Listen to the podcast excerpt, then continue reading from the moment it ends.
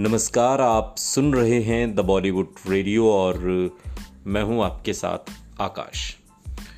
दोस्तों, ये किस्सा राजेश खन्ना का है, लेकिन बात मोहम्मद रफ़ी और किशोर कुमार की होगी।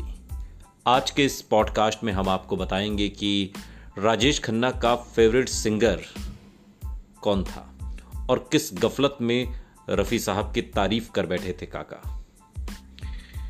राजेश खन्ना बॉलीवुड के सुपरस्टार थे। एक के बाद एक पंद्रह सुपरहिट फ़िल्में देके काका अर्श पर जा बैठे थे। बात राजेश खन्ना की हो रही है बॉलीवुड के पहले सुपरस्टार की और जिनसे जुड़े किस्से आज भी सुने और सुनाए जाते हैं। और आज के इस पॉडकास्ट में हम आपको इंडस्ट्री के मशहूर सिंगर मोहम्मद रफ़ी और राजेश खन्ना से जुड़ा किस्सा सुनाएँगे।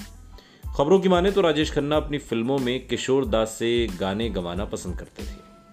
दरअसल, किशोर कुमार ही वो सिंगर थे जिनके गाए रोमांटिक गानों ने काका को पॉपुलैरिटी के शिखर पर पहुँचा दिया था। कहते हैं कि यही वजह थी कि राजेश खन्ना अपने समय के सुपरहिट सिंगर होने के बावजूद मोहम्मद रफ़ी साहब से ज़्यादा तवज्जो किशोरदा को देते थे। बहरहाल, किस्सा कुछ यूँ है कि उन्हीं दिनों में एक सिंगर हुआ करते थे, जिनका नाम था अनवर हुसैन। कहते हैं कि अनवर हुसैन हु बहू मोहम्मद रफ़ी की तरह गाते थे और इस वजह से उन्हें कोई काम नहीं देता था। लोगों का तर्क था कि जब पहले से ही तुम्हारे पास रफ़ी साहब मौजूद हैं तो फिर भला इनसे गंवाने की क्या ज़रूरत है? ऐसे में एक बार अनवर को महमूद ने वादा किया कि वो अपनी एक फ़िल्म में उनसे गाना गवाएँगे।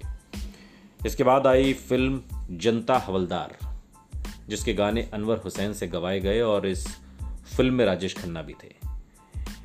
ये गाने जब महमूद ने राजेश खन्ना को सुनवाए तो वो समझ बैठे कि वो रफ़ी साहब ने गाए हैं। और कहते हैं कि इसके बाद राजेश खन्ना ने रफ़ी साहब की काफ़ी तारीफ़ की और ऐसे में महमूद ने उन्हें बताया कि ये गाने रफ़ी साहब ने नहीं, बल्कि अनवर हुसैन ने गाए हैं। मीडिया रिपोर्ट्स की माने तो इसके बाद राजेश खन्ना ने अनवर से अपनी फ़िल्म जनता हवलदार के गाने गवाए थे।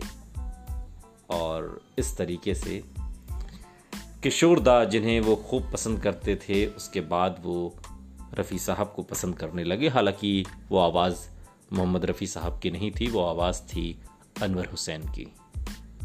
सुनते रहिए द बॉलीवुड रेडियो। सुनता है सारा इंडिया।